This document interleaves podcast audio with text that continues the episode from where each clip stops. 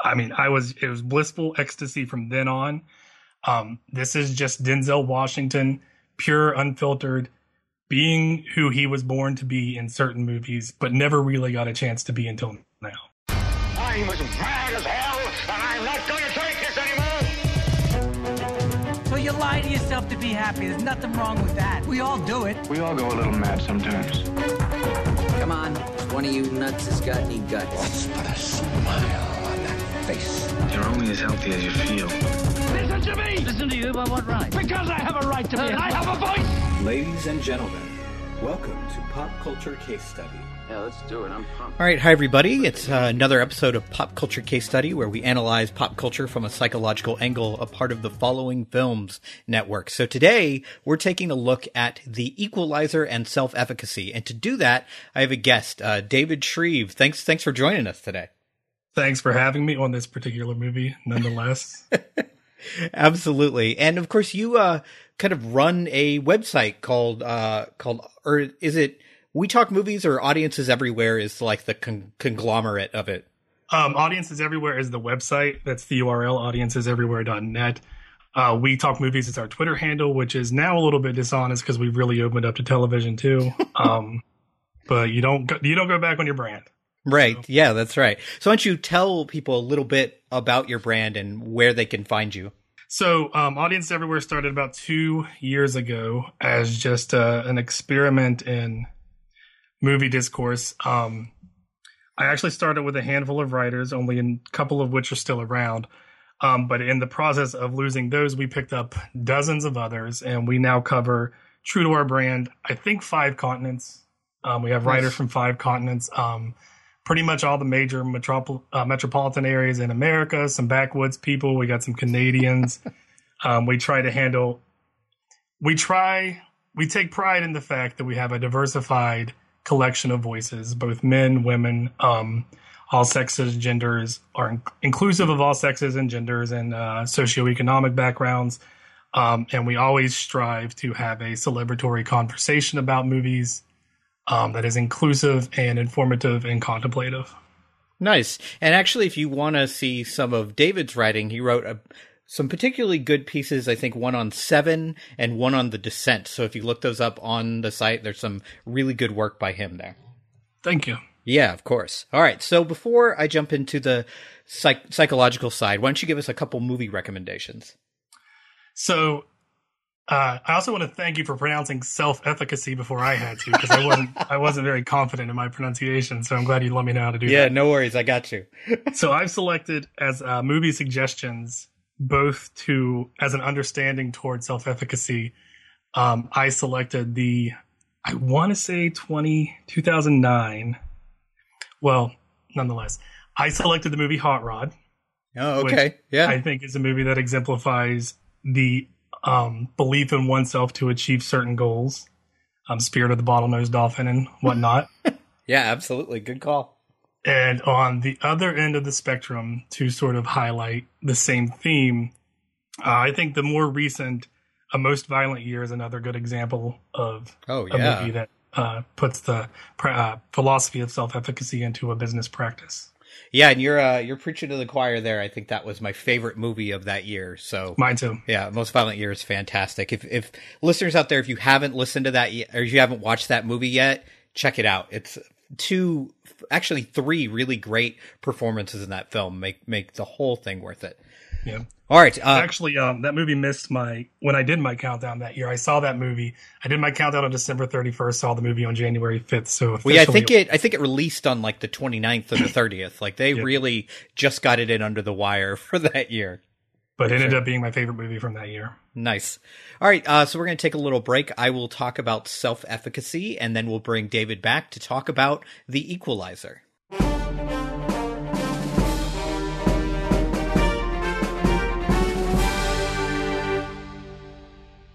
All right, so it's time for the psychology section. It's time to talk about self efficacy, uh, which you all know how to pronounce now, along with David Shreve.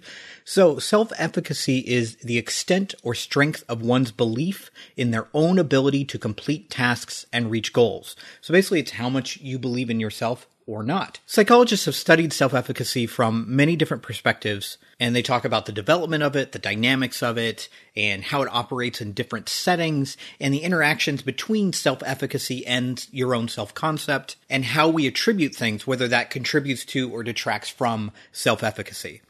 So this can just be seen as the ability to persist and a person's ability to succeed at a task. As an example, self efficacy can directly relate to how long someone will stick to a diet or a workout regimen. And high and low self efficacy will determine whether or not you even choose to take on a task that you think will be difficult for you. So I, am sure as you can imagine, self efficacy self efficacy kind of affects everything because everything we do, we have to we have a level of belief or non belief in whether we can do it. So it not only affects kind of the power we have to face challenges, but also just the choices we're going to make in general. Now, there's several different theories about self-efficacy. The first one is social cognitive theory, and this is from psychologist Albert Bandura from Stanford, and he defines self-efficacy as one's belief in one's ability to succeed in, in specific situations or accomplish a task. So your sense of self-efficacy plays a major role in how you approach things. This theory lies at the center of his larger social cognitive theory, which will emphasize the role of observational learning, kind of learning by watching others, especially parents. And the main concept in this theory is that an individual's actions and reactions, which includes these social behaviors, in almost every situations are influenced by the actions that they've observed in others. Now, because self efficacy is developed from these external experiences and is influential in determining the outcome of basically everything, it becomes this really important aspect in his theory. It represents the personal perception of these external factors. So, according to his theory, people with high self efficacy are much more likely to view these difficult tasks as something that that I can do, that I can master, rather than something that I should avoid because it's just too difficult for me. And then there's social learning theory. This theory describes the acquisition of skills that are developed exclusively within a social group. Social learning depends on how individuals around us either succeed or fail at these dynamic interactions within the group. And it promotes the development of these individual emotional skills as well as an accurate perception of self and acceptance of other people. According to this theory, people will learn from one another through this observation and then doing it themselves and then modeling it for other people within the group. Self efficacy will reflect this individual's understanding of the skills that they can offer to the group. The third is self concept theory, and this seeks to explain how people perceive and interpret our own existence from clues from external sources, because that's really all we have. So these impressions get organized and they're active throughout your entire life and these successes and failures are really closely related to the ways in which people have learned to view themselves and their relationships with other people. This theory describes self concept as something learned, not present at birth, and organized and dynamic. So it's ne- your self concept is never static. It's never not changing because you're always interacting with the world and that affects your self concept and it kind of keeps going back and forth like that. The final theory is attribution theory. This focuses on how we uh, attribute events and how those beliefs interact with our self perception. So it defines three elements of cause uh, first is locus, and that's the location of the perceived cause. If it's internal, then your self esteem and self efficacy will be enhanced by success and diminished by failure, of course. And then uh, the second is stability. This describes whether the cause is static or dynamic over time. And this is closely related to the, the idea of expectations. So when people attribute their failures to things that are stable, like the task is difficult, then if they do it again, they'll expect to fail. But if they attribute it to something that's dynamic, like, oh, I wasn't feeling well that day, or um, I was in a different I was in a different place than I'm usually going to be doing that task, then you might think, oh, I can succeed even if I failed before. And the third is controllability. So that describes whether a person feels in control of the situation. So if you fail at a task and you feel like you're out of control of the situation, you're likely to fail when you do it again.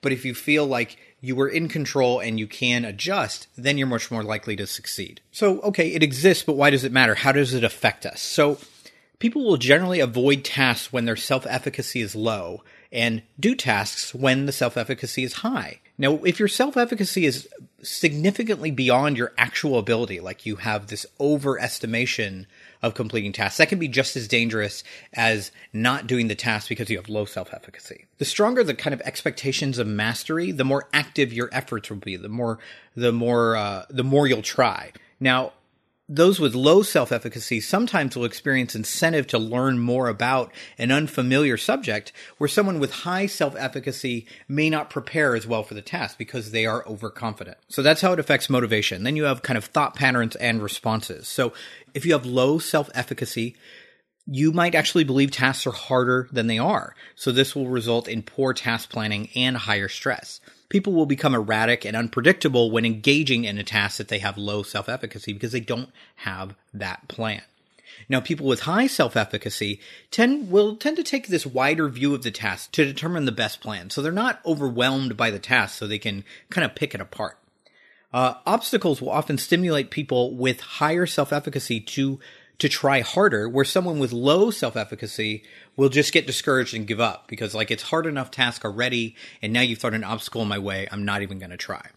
And finally, a person with high self efficacy will attribute failure to external factors, where the person with low self efficacy will blame low ability. And that makes perfect sense, right? If you think you can't do something and then you end up being right, you're going to attribute that to yourself and not the situation. Now, it also affects health behaviors. So, smoking, physical exercise, uh, dieting, safe sex, dental hygiene, using seatbelts, all these things are dependent on levels of self efficacy. If you believe you could do something about this, if you believe you can quit smoking, you're much more likely to be able to do it. But if you go into if you go into stop smoking and you don't believe it's going to work, it's probably not going to. You know, we talk, you know, people out there talk a lot about the power of positive thinking, and that's not really a thing. That's not like, well, if I just think positively, everything will work out great. But you're much more likely to try harder and to plan better if you do think positively. And one interesting thing that Bandura found is that you get different worldviews with different levels of self efficacy. If it's high, people generally believe that they're in control of their own lives. You get that internal locus of control, which uh, David David Shreve and I will also talk about later as far as the movie goes. So they think their own actions and, deci- and decisions shape their lives. So if you have low self efficacy, you're much more likely to believe in the idea of destiny, like it's out of my control. I'm just I'm just going to go with it. Now, there's four factors that Bandura identified that affect self efficacy. Uh, first is experience. So experience of mastery is the most important factor determining a person's self-efficacy. So even if you have low self-efficacy to start, if you master tasks over and over and over again, that self-efficacy for the next time will rise. Second is modeling. Uh, so modeling is basically experienced as well. If they can do it, then I can do it too. If we see someone succeeding, our own levels of self efficacy will increase. And when we see people failing, the opposite will happen. Now, this isn't as simple as watching anyone do it. Like if I, if I watch sports and if I watch a professional athlete do something, my self efficacy towards doing that thing is not necessarily going to be raised. We, the, this process works the best when we see someone similar to us in background and size and in shape in in gender all these things. If they're similar to us then uh, and and they can do it then our self-efficacy will be raised. Third is social persuasion. So this is direct encouragement or discouragement from another person. I, I think it's pretty easy to understand. If you're encouraged your efficacy will go up. If you're discouraged it'll go down. And the fourth is physiological factors. So in really stressful situations, um, lots of signs of distress show up, like aches and pains, fatigue, fear, nausea, all these things. Perceptions of these in in yourself can alter self-efficacy. So if you get, you know, so-called butterflies in the stomach or an upset stomach before public speaking, uh, if you have low self-efficacy, you're like, well, it's because I'm nervous and I can't do it, and your self-efficacy will go down even further. But if your self-efficacy is high, you could lead you could interpret these signs as totally normal and unrelated to your ability and still be able to do it. All right, so before we get back, I wanted to talk about one article this week, and it's about self efficacy as a predictor of weight change and behavior change around food. So basically, the objective is to, is to determine whether self efficacy by itself can predict weight loss within a behavioral intervention, and then explore factors that kind of influence the path between self efficacy and weight change. So they used this particular trial called the Premier trial, and what it did was that it recruited a bunch of adult pr- participants with either pre-hypertension or stage 1 hypertension and who weren't currently on medication. And then they got assigned to one of three groups. One where they just gave you advice. Um, basically, it was a single session of 30 minutes about information about weight loss. And then the second was an intervention group based on an established traditional lifestyle recommendation or an intervention group based on that same recommendation plus adherence to the dietary approaches to stop hypertension dietary pattern. So that last one, that's the behavioral intervention. And they gave them a bunch of measures. One was their BMI. Uh, second was a measure of self-efficacy.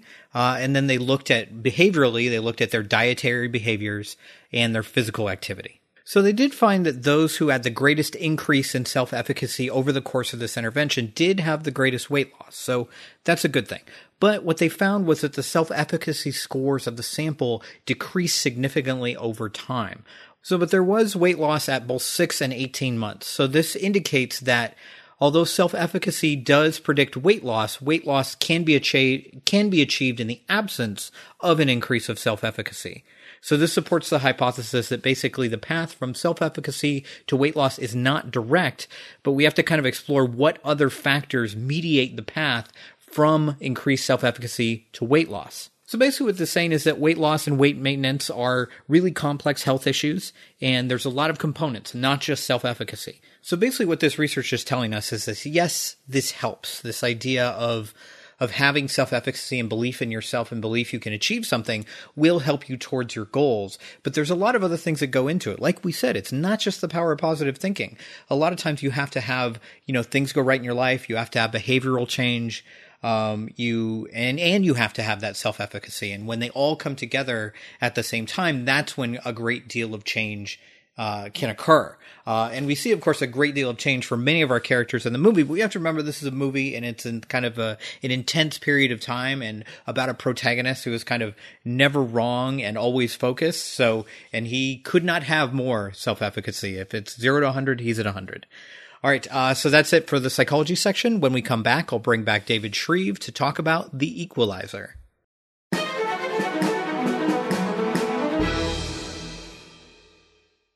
All right, so we're back to talk about the movie now. It's time to talk about The Equalizer. So, when I was kind of putting together my schedule, I saw that uh, Magnificent Seven uh, was going to come out later this year, and I thought, okay, I could do I could do the old uh, Magnificent Seven. I could do Kurosawa, and then I looked like oh Ant- Antoine Fuqua and Denzel Washington, and I started looking up what they had done together, and this movie came up. And the only thing I know about this movie going in was David Shreve loves it. That's really that's my entire it's it's my entire base of knowledge. Is he will not stop talking about it on Twitter and keeps telling me to watch it, and I keep going like yeah yeah I'll watch it eventually. Uh, so now this finally gave me the opportunity. So what was your history with the Equalizer? Well, my present with the Equalizers, I love it so much that I barely let you finish that introduction. I can like hear you like starting. Like, mm. there, are, I believe at this point there are folks that believe that I'm turning that into an interpersonal meme. Um, that I don't actually love the Equalizer as much as I say that I do. And to note, it did come out the same year as the Most Violent Year. Um, but I loved it. Um, so my history is that I I went to review it. I was assigned by myself to review this film. I didn't have outstanding expectations. I'm not a huge Antoine Fuqua guy. Um, I am a big Denzel Washington fan, and I will watch him in, in near anything and expect at least goodness from him. Yeah. Uh, and I think my history with this movie started at the beginning of this movie, and for 20 minutes or so, I couldn't tell what movie I was watching. And then when it finally clicked, and we'll probably get to that in a moment, there's a particular scene where you realize who he is, what he is, and what the film is. Right. I mean, I was it was blissful ecstasy from then on. Um, this is just Denzel Washington, pure, unfiltered, being who he was born to be in certain movies, but never really got a chance to be until now. Hmm. Even I don't, um, even in Man on Fire, which I think is the closest point of relation, I don't know that it was this that it was this um, concentrated of a Denzel Washington role as this one was. All right. Uh, so for me, like I you know, you walked into it with no expectations, and I think maybe my expectations were maybe just the tiniest bit too high. Like I really enjoyed it. I liked my time mm. with the movie, but and it's something I'll probably watch again at at another point, which is one of the highest compliments I think you can give a movie if I'm going to give you another two hours of my life right. when there's so many movies I haven't seen and, and need to see. Uh, but I think there are definitely some weak points and we'll of course get into that later. But I did really enjoy it. And I thought, I thought Denzel was, was pretty fantastic. And this definitely, and we'll get to this with the writing, this was not the movie I expected that I was going to see. So Right. I'll just put it out there. But let's get into Antoine Fuqua's direction. What did you think of his direction for The Equalizer? So historically, I'm I'm back and forth on him. I didn't I mm-hmm. like I wasn't a huge fan of Southpaw. I was indifferent towards Training Day. Southpaw's not great. No, not at all. And and to be released the same year as Creed, you're not doing Oof. yourself any Yeah, that's any rough. service. so so I don't think this is. I don't want to say that this is a masterfully directed movie. Okay. I think that this uh, story template, in which where in which the story is not concerned with the complexities of its main character, um, his goodness is assumed in just about every scene, as is his victory. He's going to win. He's going to be right. He's going to be righteous. There's really no need to dissect it any further than that. Mhm. Um, I think that brings out what strengths Fuqua has as a director, which is kind of a backhanded compliment. He made it easy on himself, and so he looked Yeah, good. Yeah. Um, I think, Um, but I think there's go a couple like framing devices that he uses that are really interesting. Like, I think you're running into problems with with this cast when you have like your main male lead in his what in his 50s at at, at the time, maybe. Yeah, probably I'd say in the movie it's 50s, but I think he's over 60 in real right life. yeah Right. and then you have chloe grace moretz right so you have to make it clear what what you're doing there and i love how he he always keeps denzel and any attractive woman in the film or stereotypically attractive women i guess Yeah. separate Yep. like there's even a scene in the hospital where he goes to visit her and her friend is there and they have this shot with him sitting against the wall and her standing against the other wall Right. and it, and it's such a smart choice because it would be really easy to want to kind of press your stars together in the frame and i like that Right. he maintained that distance and that works for denzel's character in the film as well Yeah. I don't know that they ever let somebody be equal with him in a frame. Um, I was thinking about this when I was watching, and you're right to note that it's true of both, um, well, all three of the attractive women in the movie, that they never really stand in any sort of framed um, mutual space. Mhm. But I think it's also true of him and just about any opponent, any violent opponent. They never really allow. In fact, one of my favorite scenes um, probably my favorite scene is when I don't remember the name of the of the the Russian headhunter, the the main guy, the the guy with the snarl. that would be teddy are you Teddy, talking yes. yeah Teddy, yeah yeah. When Teddy, who is the main adversary in the movie, first meets uh, the Equalizer, which is what I call him because I think of this as a superhero movie. yeah And uh, when he first meets the Equalizer, which is way earlier than in the movie than this kind of movie would have you expect it to be, they meet in a stairwell, and because, um, because Robert, who is the Robert the Equalizer, we'll refer to them interchangeably, because he's always one step ahead of everyone. He meets him at the top of the stairs, and because he meets him at the top of the stairs, and that physical, um, and that physical explanation of the power struggle, Teddy can never get above Denzel. He's always one step down. And that's a great scene in terms of like framing and dialogue because the dialogue is just a straight up uh, establishment of stakes and then a pa- and then a, a minute power struggle happening right in the middle of the movie, full of tension and and assumed violence. You feel like that's a violent mo- moment, even though they don't even let each other know who they are yeah. And and even as so as that power struggle manifests teddy can't get a step above both figurative, figuratively and literally he can't get a step above robert. Um, robert's ahead of him in every question. This is a this is a uh, teddy is a guy who also kills people for a living but does it without consciousness.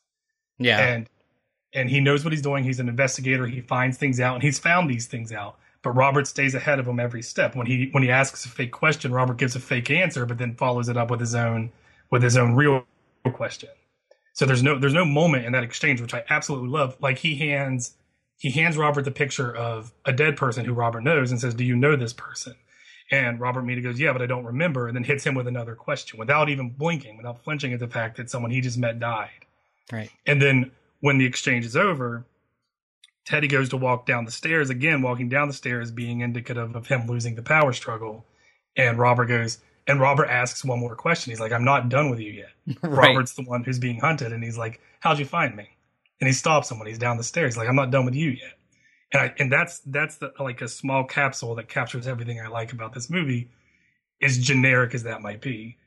I think it doesn't get tired for me to watch that. Yeah, I also like that they you know, it's a little on the nose, but they definitely show kind of this drastic difference between how two very brutal characters interact in the world. Like you have that initial scene, which we'll talk a lot more about, where the equalizer just takes out the entire room, Yeah. right? But does it with the least amount of effort and really the least allow- amount of, of malice that you Right. could. It's it's literally just I'm I'm trying to get from point A to point B, and you're in the way. So let me just finish this.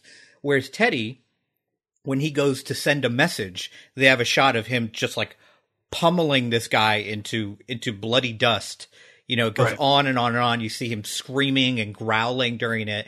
And I like that those two scenes are so close together. And so you, it would be really easy to have this movie and you, it would be hard to root for the equalizer because he Right. does do some things that are pretty brutal. But when you have that dichotomy of this other guy, like, oh no, that's, that guy's a sociopath. Like that guy's horrible. Right. So we got to be in, in the equalizer's corner. And I love that they put those so close together.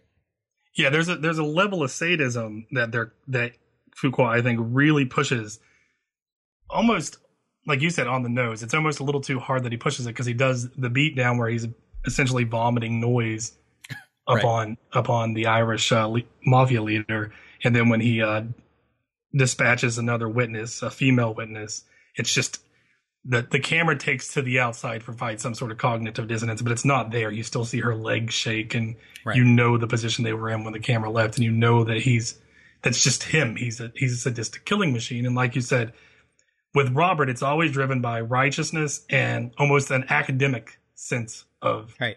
of getting the job done. Yeah. Like uh, what you mentioned the the upstairs scene, he's he's keeping time as he does that. That's how academic it is to him. Yeah. He, it's a it's a calculation. I think that's the other thing that Fuqua does really well is you, and some of that is Washington as well, but you definitely get this sense of him being meticulous in every sequence. It's not just in the scenes where he's going to kill somebody. It's, you know, how he folds his napkin and how he wakes up in the morning. That you get that right away. Right. Um, yeah, they they lay they kind of establish that his his genesis story is controlling his OCD almost Right. to make himself capable of the things he needs to do. Yeah, absolutely.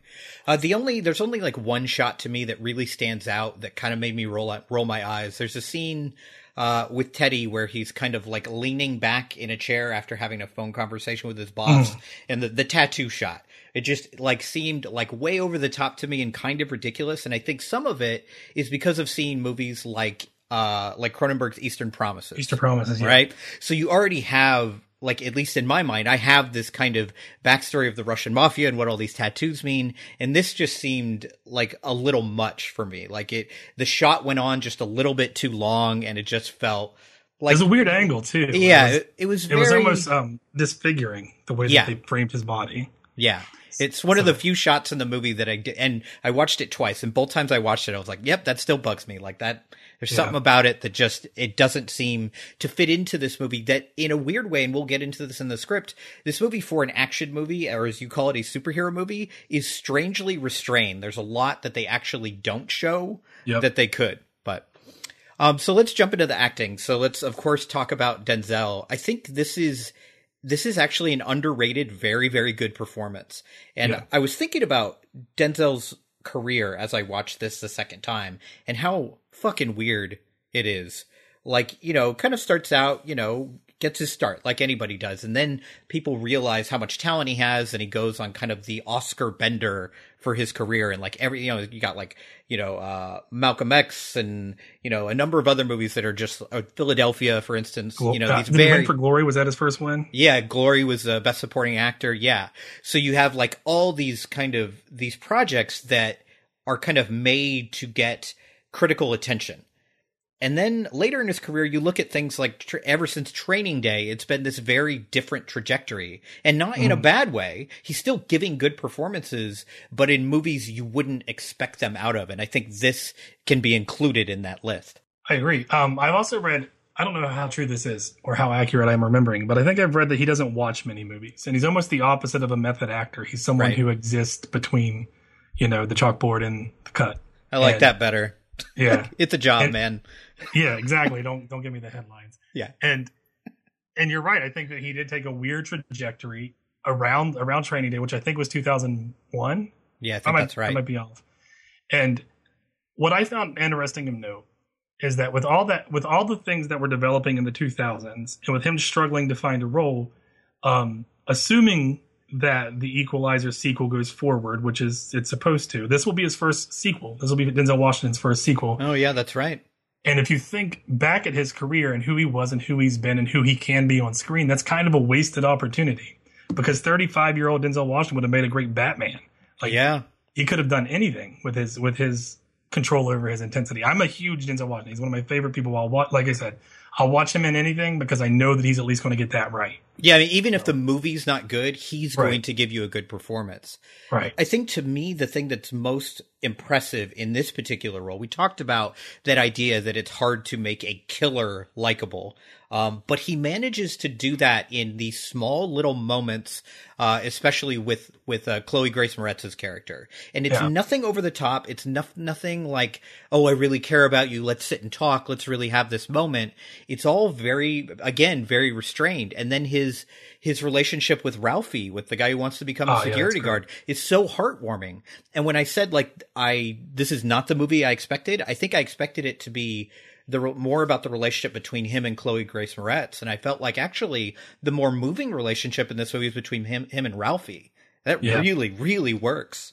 Yeah, because that that actually gets its own face to face um climax. They they get he get Ralphie gets to know uh that Robert the Equalizer, um, not who he is, but gets an indication of who he is, Right. And and a moment to thank him in return for what he did. And he gets Um, to use those lessons in action instead of, you know, Chloe Grace Moretz's character ends up just recovering in a hospital and then Yeah. kind of coming to after all this stuff is over. And granted, they never he never they never rub it directly into the screen. It's always small things with all uh, when they're in the softball tournament and Denzel Washington catches the fly ball and they all run because that's the third out and they run towards the dugout and they see Ralphie in his security u- uniform. Uh, the equalizer, Robert, who's trained him and, and made him lose and helped him lose the weight and become the small pat with the glove. That's it. Everybody else celebrates. Yep. Robert just pats him with the glove and walks away.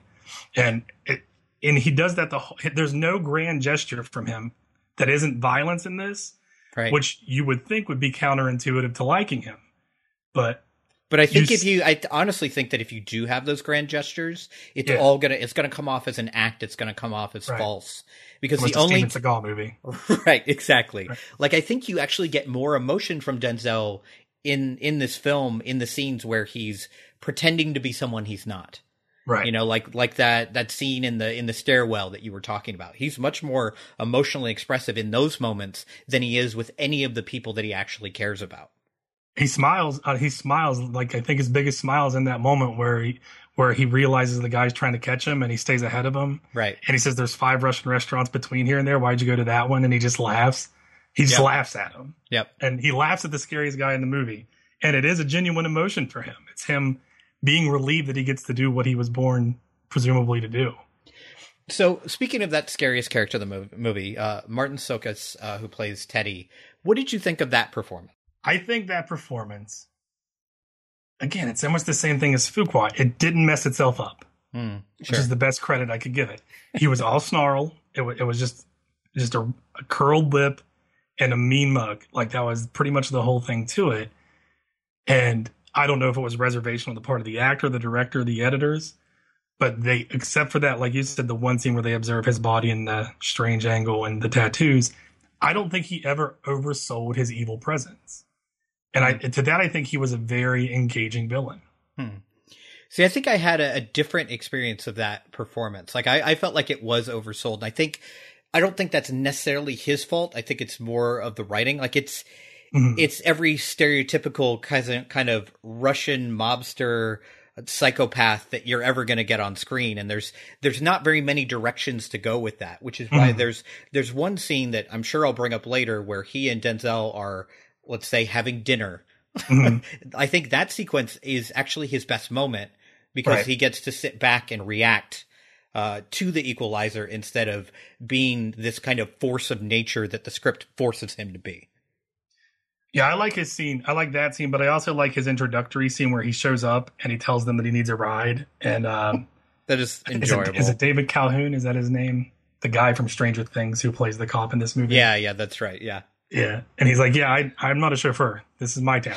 And then Teddy comes back with like this really calm speech, like, and just lets him know, he's like, I'm not here to ask questions. I'm not here to ask favors. You work for me now. Right. And I'm like, that, and I think that's, I think that was the best illustration of who he was as a character. And from that point forward, to bring it back to your earlier point, I, we knew everything we knew about him from that point forward. We didn't Yeah. need to stare at his tattoos to know who he was. Yeah, yeah, exactly, exactly. Yeah. All right, so let's talk about the script. So I was this is actually the most surprising part that I was happy with because Mm-hmm. you know you you hear what you hear about this and anytime you see like oh it's an action movie, it's a it's a movie about violence, you're always worried like okay it's going to be stupid, it's going to be simple, it's it's going to be a lot of explosions, and there is one scene of him calmly walking away from an explosion, which is very stereotypical at this point. But I thought this was actually like the characters were well formed, which shocked me. Right. And it was actually paced really, really well. Yeah. Like the fact that we introduce him as working in a hardware store, you know, in one of the first scenes of the film, and we don't actually get what we know we're gonna get until the last 20 minutes. Like there's even a scene where he has done something with one of the tools from the hardware store, Yeah. but they don't show it. They show putting it back. Yeah, all they show is him putting it wiping it off and putting it back, and the poor person who buys that next. But Yeah. you know, it's it's one of those moments that, especially given who the director is, I was Right. I was shocked that they didn't his show films that. are often often overwritten.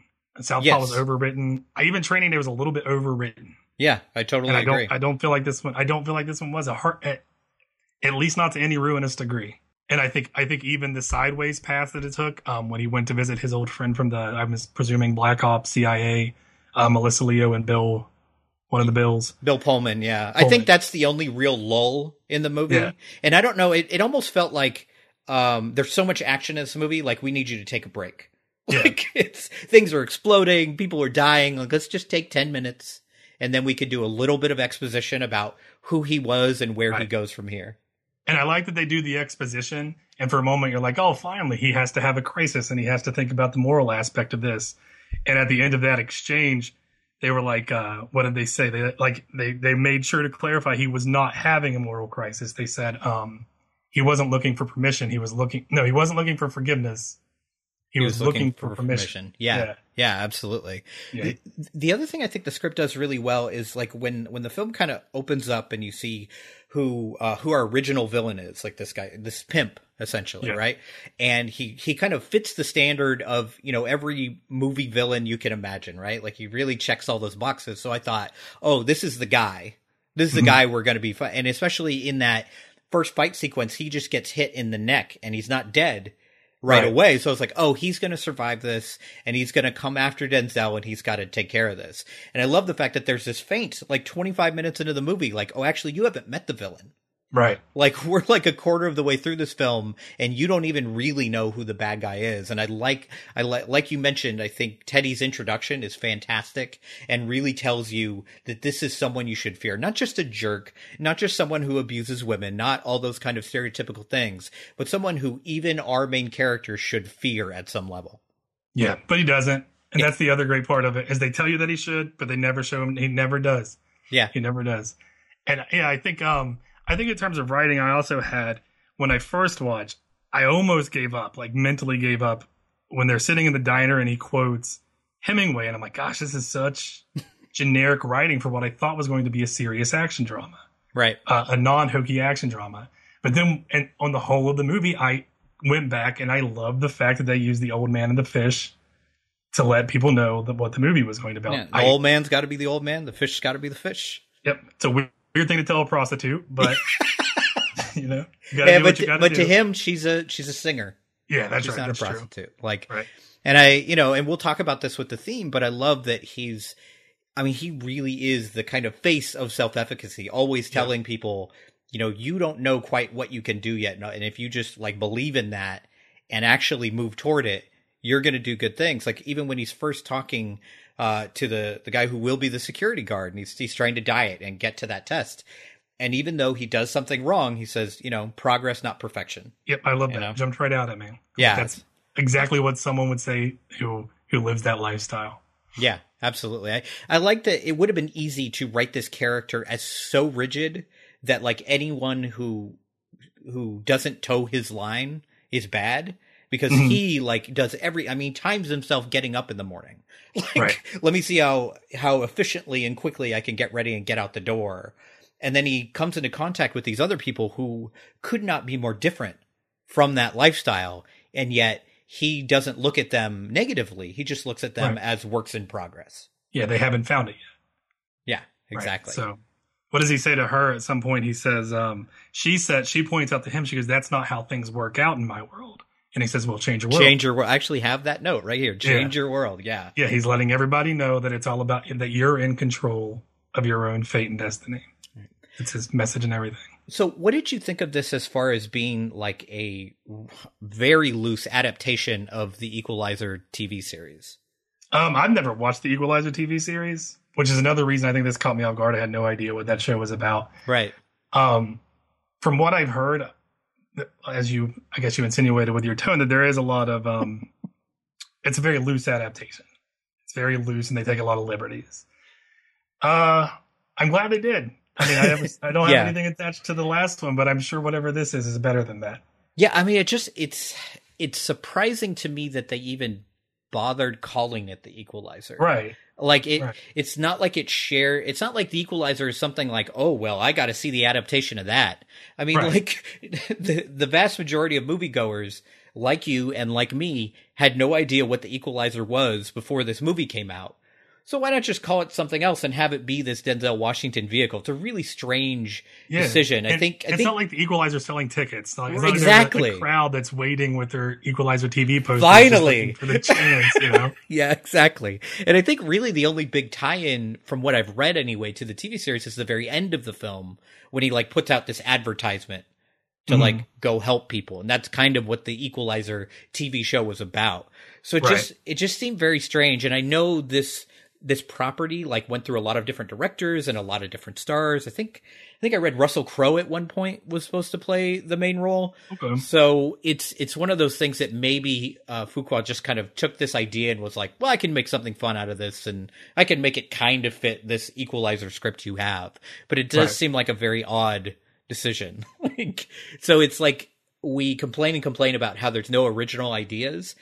Um, and all we do is remakes and nostalgia. And I guess technically this could be an example of that, but that's definitely not why I liked it. It wasn't like, oh, this really tapped into something that I remember. This this seemed wholly kind of new in a lot of ways. It did. It did. It seemed like it's its own story built in its own universe.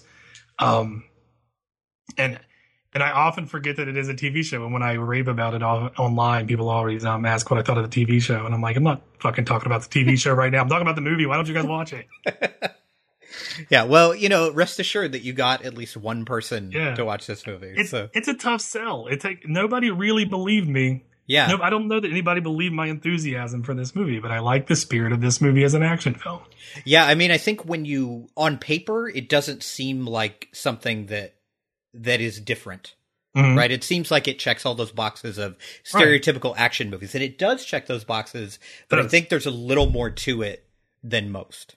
I think there's a degree of self awareness. Yeah, you mentioned earlier the scene where he walked away from the explosion. I feel like it knows what it's doing right then. Mm. That it is saying, "Hey, look, he's that guy. He's Right, he is that stereotype, and you still like him.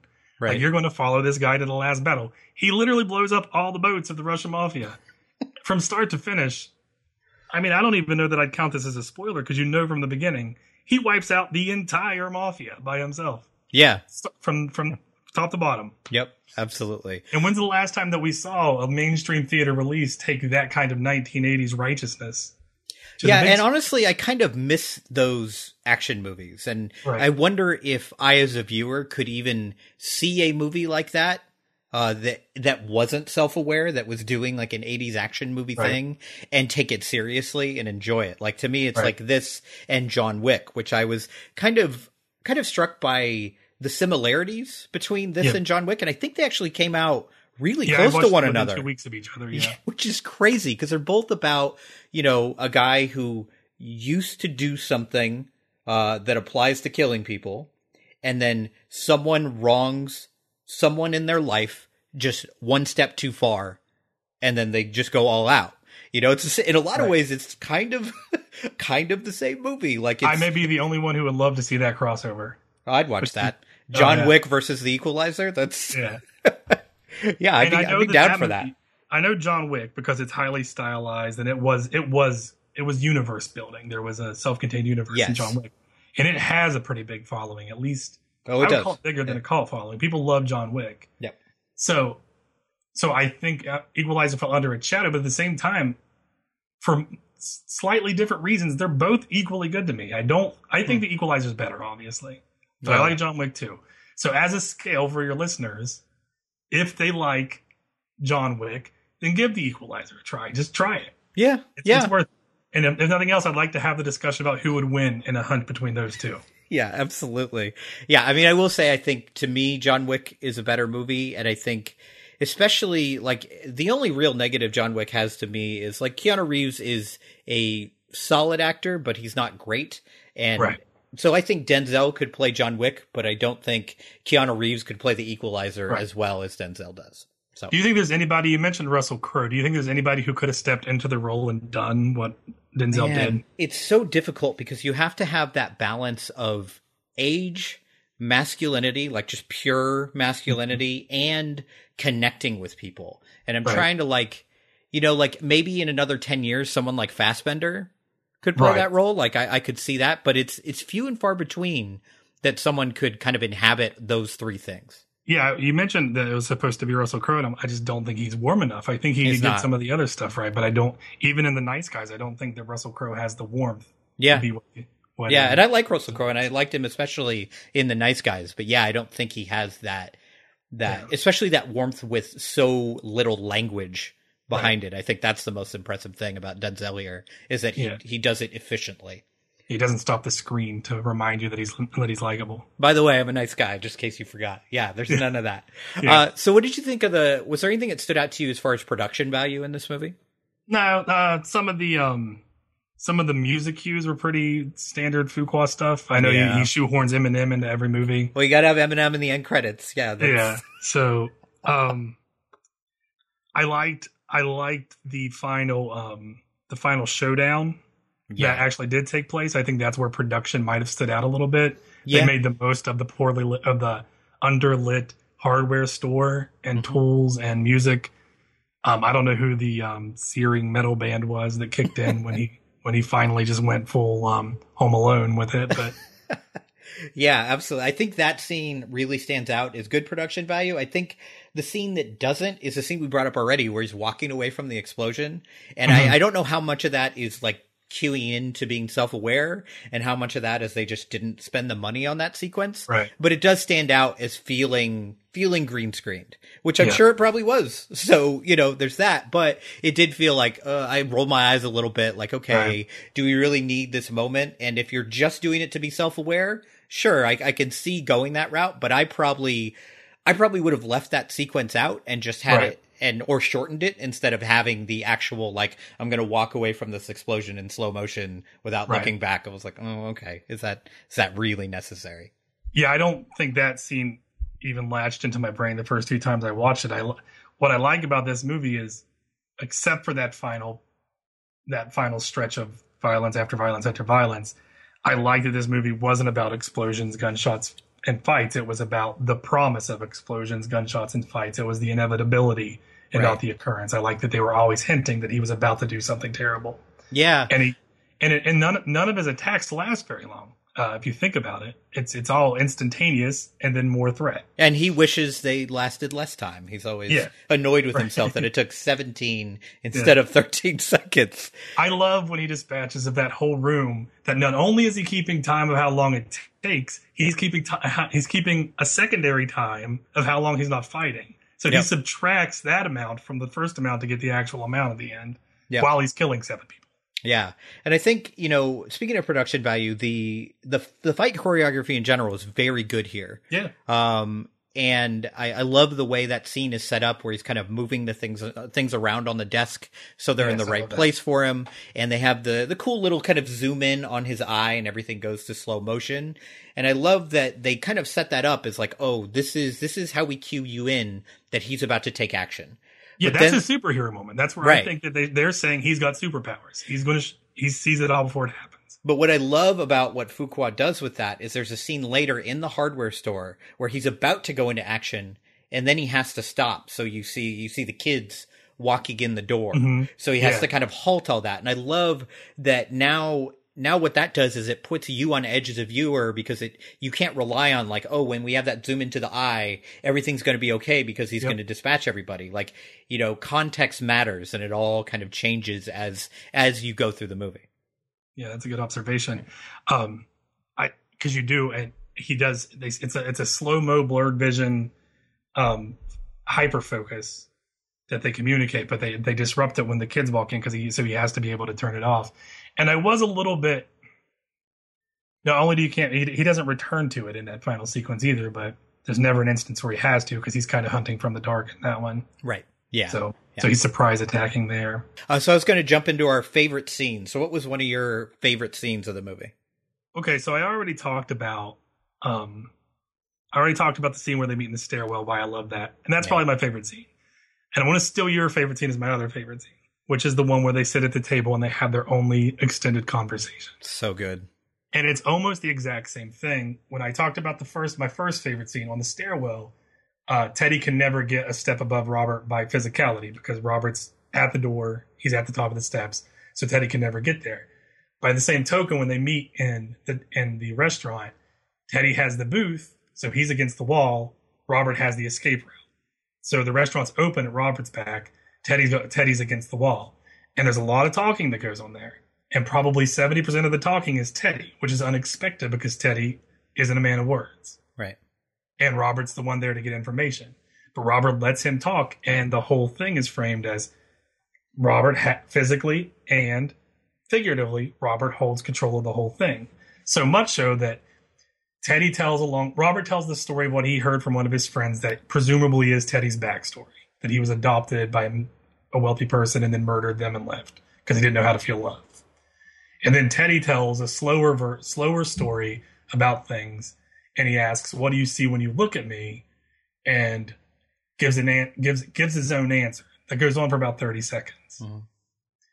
And then when Robert replies to that, Robert says, "What do you see when you look at me?" But then he just gets up and leaves, which is another power move to say, "I don't give a shit what you have, what you see in me. right I'm in control here. I don't need to have these talks." yeah And so, And- so again, a non-violent scene that's very tense and very exciting to me. Yeah, and I think it's a great it's a great kind of preamble to the fight they're going to have. Yeah, You know, it's it's a little like if you're a fan of boxing, it's a little like the weigh-in, the press conference. Like let's just Right. let's just talk at each other, and it's all a big power play, and it's all a big show.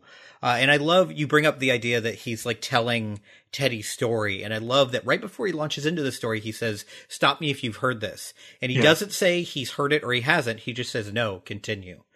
like Yeah. which which I love. So you don't get a solid answer there, and you have two these two people who are insanely intelligent, and their job is to one up people and to know things. And you can see, you can almost see like their brains working through this. Like I'm going to let you talk. I'm going to let you tell this story, so hopefully I can get one up over you. But Right. that's never going to happen for Teddy because the Equalizer, like you said, he's not he's not scared of him. You know, even if he should be, he's not he's not really worried about his own safety.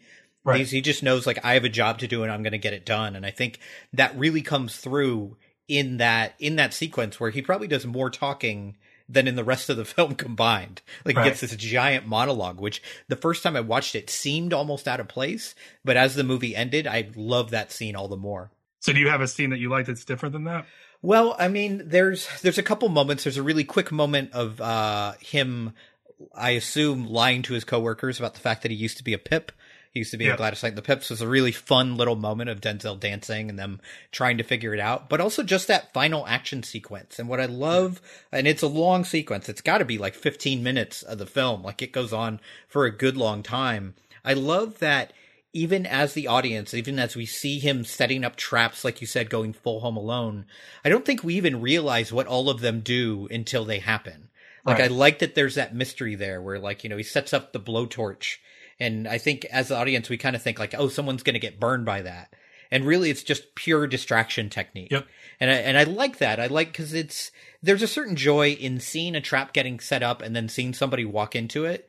But in this, like we know who we're rooting for, and we believe that he is going to do something that is going to work because we have no we have no other proof of anything else that has happened in this movie because pretty much everything he does works. Um, so I like that bit of surprise, and I also like the fact that he's essentially saved by our security guard. I like that that all comes to fruition at the end of the film. And I think that that sequence in the quote unquote rain really works. Like there's a certain part of me that's kind of like, oh, really? We're gonna have That a standoff in the rain, but it does. And the nail gun thing works. And I like that. Unlike most other uh, most other action movies of this type, whether you want to go John Wick or talk about movies in the 80s, usually the fight with the big bad at the end is really extended and really difficult. But that's not what this is at all. No. Like he just he just clinically takes him out. And I love that because it really fits the film and fits the character.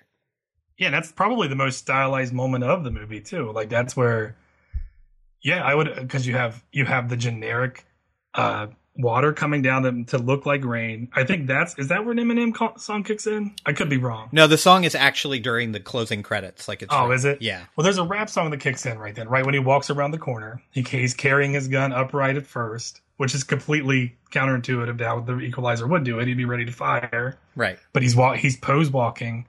Um, it's slow motion, and it slows to show the the nails going into the body, and just a highly stylized killing. And it and none of it should work, but it does because It's the such movie a never asked. to it's such more- a Fuqua moment. Like it's Yeah.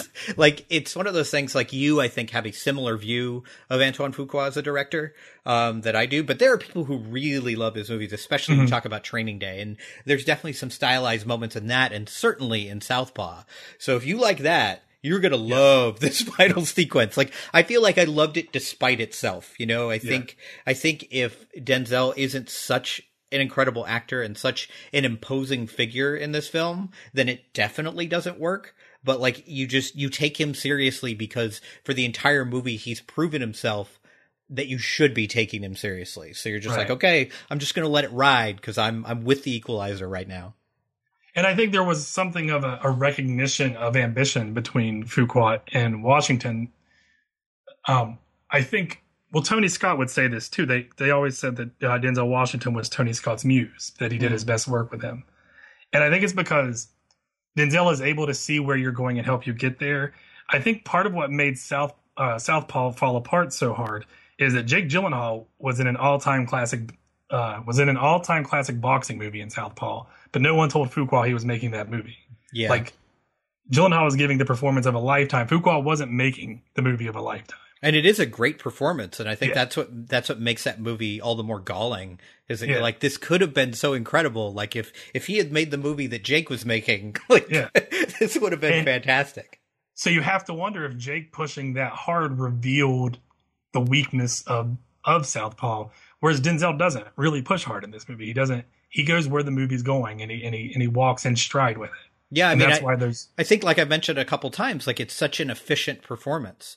Like Yeah. it's not showy, it's not over the top, and that's rare in an action movie. And I think we've talked about John Wick a bit too, and I think that's also another strength of that movie. And it's for different reasons. I think it's because with Keanu Reeves, you don't want to push him out of that comfort zone because he's Right. very good in this in this particular type of role where he doesn't have to talk a lot, he doesn't have to emote a lot, he just has to kind of get the job done. But I think Denzel can do more and realize like if I do more, then this movie doesn't get taken seriously. So Right. he, he really dialed it back in this movie. Yeah. So I think I think it's I think that's a great compromise between the actor, an actor who's done that before, Mhm. and a director who needs that to be done a little bit more often. Yeah, absolutely. Yeah. All right. Um, so we talked about a little bit already, but let's talk, let's talk about the scene, the theme of self-efficacy. So how do you feel like as you're watching this and had that theme in mind, how do you feel it applied? Well, I think that once you've supplied the theme, I I don't think that a scene passes in which that theme wasn't prominent within it. Even from the beginning, everything he does is is a goal oriented push to become the person who has done that. Um, he wants to be the one who finishes the, the books his wives couldn't. That's a goal that he that he puts upon himself to finish. He wants to be the one. Eventually, he wants to be the one that helps that little that young lady um, realize her dreams by presenting her with that lifestyle. He gives it to Ralphie. He gives it in every single scene. He sets a goal. He goes. He sets a goal at A, makes the goal B, and gets to it. That's how he murders. That's how he teaches. That's how he um, operates as a special as a special enforcer. That's that's who he is as a person. And I think, and I I think that's the underlying message of the film. Really, that Yeah, and I think he's also I think he's putting that message to other people and Mhm. attempting to get them to feel that amount of self-efficacy. He has what in psychological terms we would call like an internal locus of control. Like he Okay. doesn't no matter what the situation is, he doesn't feel like it masters him. He feels like he masters the situation. You know, and I think he tries to uh, pass that on to his security guard friend. Like there's that that scene of them dragging the tire and him Right. essentially saying like, you know, basically the only reason you can't do this is because you think you can't. And let's let's go. Let's let's continue. And the same thing with her as a singer. You know, he's he's constantly giving he's even giving her tips from the very beginning of the movie like you shouldn't eat refined sugar because that's hell on your vocal cords. And Right. he knows that that is her dream. So he's attempting to give this to all these people in the movie. And he kind of, you know, like everything else in this movie, he succeeds with all of them. You know, he becomes the security guard. She's leaving town and is going to try to become a singer. Like she's going to live out her dream because he's given her like the fuel to do that. What do you think of what do you make of the fact that inversely, um, just about every contest that he has, uh, anybody that he goes up against, that person loses largely because they weren't honest with their identity beforehand, which is kind of supportive of that too. When he meets Teddy, Teddy's lying. Uh, when he meets the guy in the cafe who's pretending to be an electrician, Right. he knows that person A isn't who he says he's being, and B has no confidence in who he is as a person. That's how that's how everybody loses to him too. In addition to how everybody wins with him. Yeah, that's actually a really, really good point. Like we've talked about this line before, but he, you know, she, they're talking about the old man in the sea and she's talking about how useless like that was to catch the fish when, you know, nothing good came of it. And he talks about like the old man's got to be the old man and the fish has got to be the fish. And if you're honest with yourself and about your abilities, then you can achieve great things and you can succeed. But if you're dishonest about who you are, it's not going to work for you. Right. Because because even if you there's really only like one moment in the film where he outright lies when he says he used to be a pip, um, Right. but I feel like that's more of a joke. But the rest of the film, like he's not going to give you the information, but he's not gonna he's not gonna try and deny things and come up with another story either. He Right. is a very honest character. He just keeps everything close to the vest. and everybody that he yeah, and everybody that he has to fight. Uh, you think of the two cops who are really just dirty people pretending to be cops for the authority that he takes out, the ones who set fire to the um to Ralphie's mom's restaurant. You think of uh, the sheriff from Stranger Things. Um, he's he's a guy pretending to be a cop, but he's got one foot in the mafia. And the dialogue that it boils down to is be a good cop, be a good cop again. That's what it comes down to in the end. Yeah, Is be- absolutely. You know, do the right thing. yeah, absolutely. No, I totally agree. So he actually weaponizes your theme against his own enemies. Yeah. All right. Uh, so uh, before we finish up here, we have to talk about the movie we're tying this into, which is The Magnificent Seven, uh, directed by Fuqua. Like, whoever thought you would take a uh, a movie based on the screenplay of Akira Kurosawa and Antoine Fuqua would be directing? But here, Right. here we have it, uh, and starring a number of people, but first and foremost being Denzel Washington, also Chris Pratt, Ethan Hawke, Ethan Hawke, Vincent D'Onofrio, Byung Hun Lee. Like this is Peter Sarsgaard. Like this is a this is quite the star-studded cast. So, what are your expectations for the Magnificent Seven? Hopes or expectations? Uh, let's do both. Let's start with your hopes. Okay, I hope this works. I want this to be because of everybody you named, because it is Akira Kurosawa, because it is a remake of a movie that I love, and because it is Denzel Washington, and because Chris Pratt is so likable, and Vincent D'Onofrio needs to be in more movies, and Ethan Hawke needs to be a badass every now and then. I want this movie to work so bad. I want this to be a good movie. My expectation is there's too much there for Fuqua to deal with in story and character and actor. He's never he's never really done an ensemble cast before. Yeah, I mean, I agree. I feel like he's he's much better with a small cast that has a very specific focus and a mm-hmm. very specific goal. This movie, like, I I hope it's okay. I don't Yeah. even I don't even have this like hope that it's good because I Can't even overshoot I, it. I don't even think that that's a possibility. but my expectations is that this is going to be like just a just a trash fire.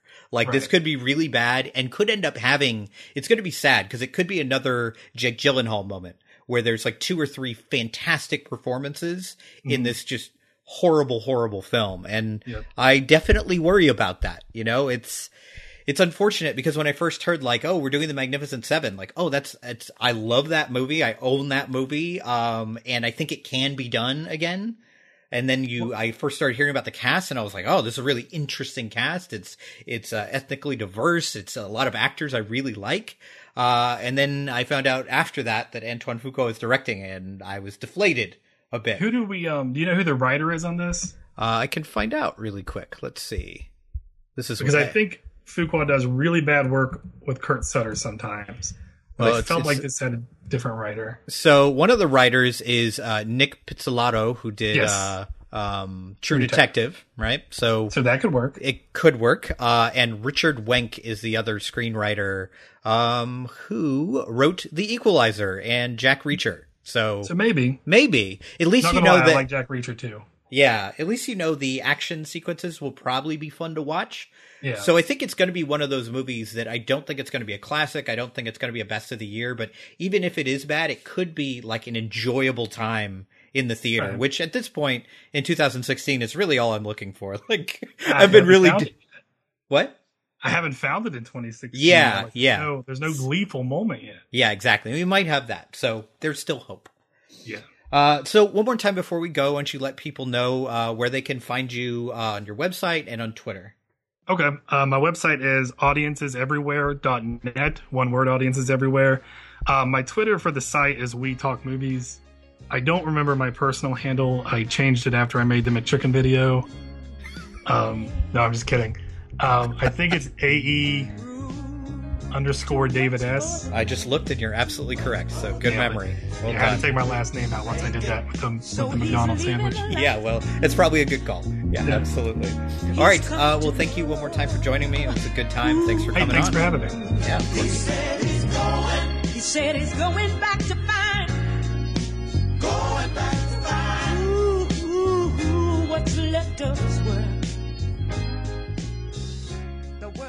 Thank you for listening to another episode of Pop Culture Case Study. Now, if you want to connect with the show or hear more shows, there's a bunch of ways you can do that. You can follow me on Twitter at PC Case Study, or you can go to followingfilms.com to hear other great movie podcasts like War Machine vs. Warhorse or The Best and the Worst of the Best. But if you want to go the extra mile, go to patreon.com slash pop culture case study, and there you can donate on a per episode basis and even get some really great rewards for those donations. And of course, the other way to get more of my reviews, I do written reviews now for the film faculty. That's thefilmfaculty.wordpress.com. So check out my written reviews there. And until next time, I will be here diagnosing your favorites and judging you for what you watch that live without him in mind.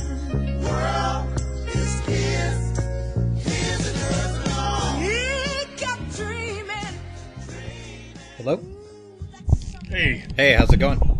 Good, good. How are you? Good. Do I need my video on? No, you don't. Good, because I'm anonymous online for a reason, David. um, way to not seem anxious, Jesus Christ. Uh, uh, uh,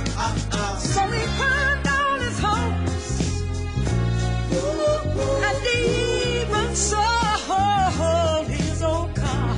Mm.